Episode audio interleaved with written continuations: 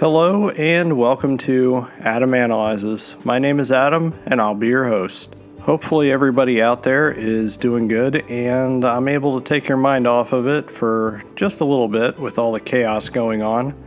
This one here comes, uh, well, basically, I just heard a lot of stuff about the movie. For one, somebody in a Twin Peaks forum uh, recommended it, and another, I saw that the website bloodydisgusting.com recommended this one, and it's not even really a horror film. Has some horror elements, has some sci-fi elements, and it's straight up heavy on the drama. This one here is 2019's Vivarium.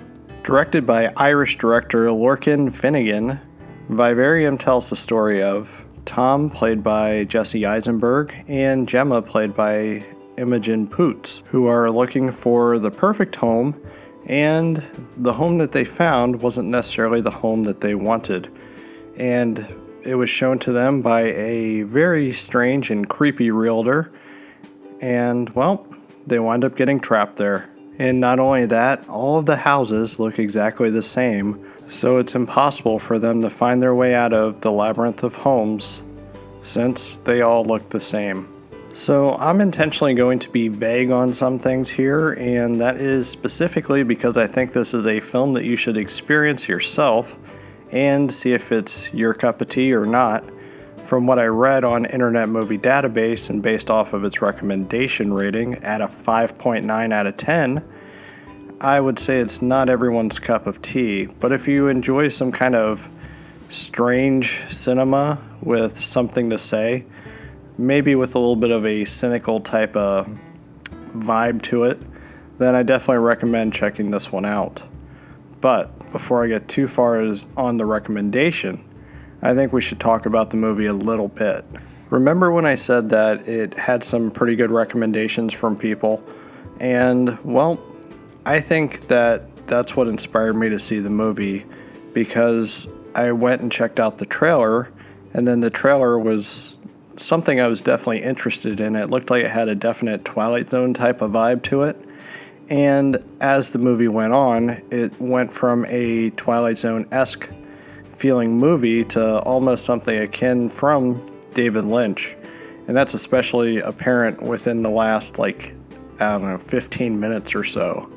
And even with the way the characters are normal, but not normal at the same time, that definitely fits into David Lynch's wheelhouse. But as much as this one doesn't really give us answers as far as what exactly happens, you do get your answers. They may not be the satisfying ones that you wanted, but it's also a movie that begs to be talked about. There's a lot of different themes going on in this movie, and I would say the cynical nature, of the way that this approaches it, kind of fits in line with the original Twilight Zone series itself, as we have a movie here that has that very cynical edge, and it's a look at suburbia hell. In some ways, this poking fun of the suburbs and how all the houses look the same, it's almost similar to what Tim Burton did in Edward Scissorhands. However, I think it's a little bit more on the nose here the Edward Scissorhands Tim Burton look at suburban life was almost a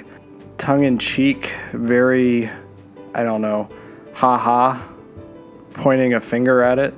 And this one here, it takes it to some darker places that you, as the viewer, may not want to go based off of its cynical nature. The fact that Tom and Gemma are actually trapped in this suburban hell is basically a allegory for somebody that would be trapped in a mortgage or trapped into a house that they don't want to necessarily be into. And things are complicated too later on in the movie, probably about, I don't know, 40 minutes in, when a box arrives with a baby that says raise a child and be released. So now, not only are they in a home that they don't necessarily want to be in, they're actually going and having to raise a child this alien child. And I said that it was an alien. It's never proven that the child is an alien or anything like that. But the child grows fast. And I think that every day that they're in there, maybe another year passes in their natural lives. Whereas maybe it shows how short life can be if you're caring for another child or something of that nature that well, after the child is raised, what life do you have left? And the movie again does it with a very snide way of presenting itself. And I kind of like the way it did that. I mean, granted, life is not as miserable as what this movie made it out to be. However, both of them are being forced into something that they don't want to necessarily be into. And I would imagine that it happens more often than we think in life, as far as people that just get caught up with everything and then all of a sudden the fun is gone. While this doesn't really apply to me or anybody that I know exactly, I can still imagine that this does happen and it's interesting with the way the movie presents itself. With all the weirdness that this movie has going for it, it also has some really good drama. I'm not a huge fan of Jesse Eisenberg. He just happens to be in a few movies that I actually enjoy, such as Zombieland and such. But with this here, it allows him to have some dramatic elements that I haven't seen in some of his other films, even dramas like The Social Network. There's some definite emotional and dramatic scenes and that's what makes the movie great is that the movie hinges on both Eisenberg and Poots' performances here adding another element to Eisenberg's performance is the fact that he's a husband that feels like he's not the one wearing the pants in the relationship. And it seems to hurt him when she wants to help dig a hole in the movie in an attempt to escape. But instead, he wants to do it himself because he feels like it's something that he can actually do and it's something he's good at because he's a gardener. And going back to Imogen Poots' character of Gemma, she actually has some good dramatic parts too, such as the being forced into a motherly role when she doesn't necessarily want to be in that role. But she does eventually become a mother to this mysterious baby.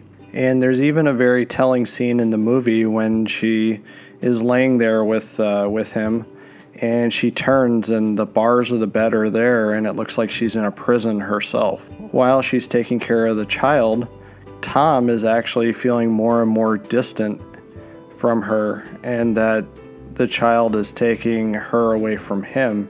And again, that's something I know that people can feel when they have a child is that they're no longer getting the attention that they once had. And then it all leads up to a pretty awesome climax that is equally weird.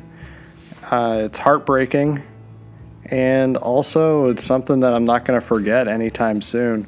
I'm not exactly going to get into how the movie ends because I think it's a movie that would best be experienced by you, the viewer, as opposed to experience through me, a podcaster. One other thing I do want to comment on is that this is the first film that I've seen from director Lorcan Finnegan, and I really like the choices that he made from a style perspective. For one, the movie is never boring. For another, the movie has a very abstract and surreal type of look and feel to it.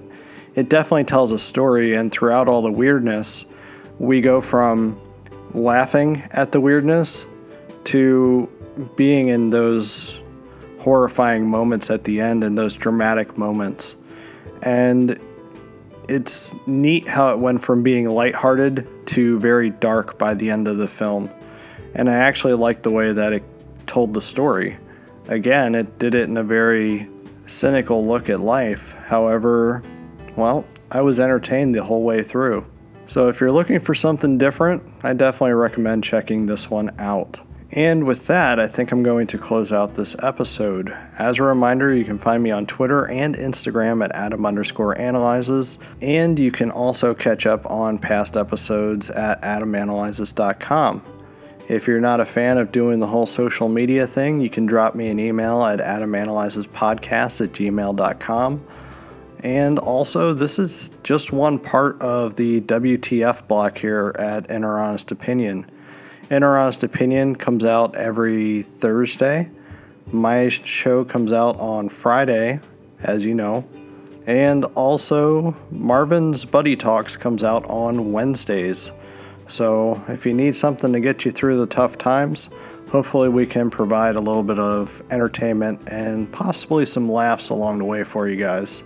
And also, if you would please leave a review at the podcast listening platform of your choosing, I would greatly appreciate it because you do know I love those digital hugs. But with that said, good night.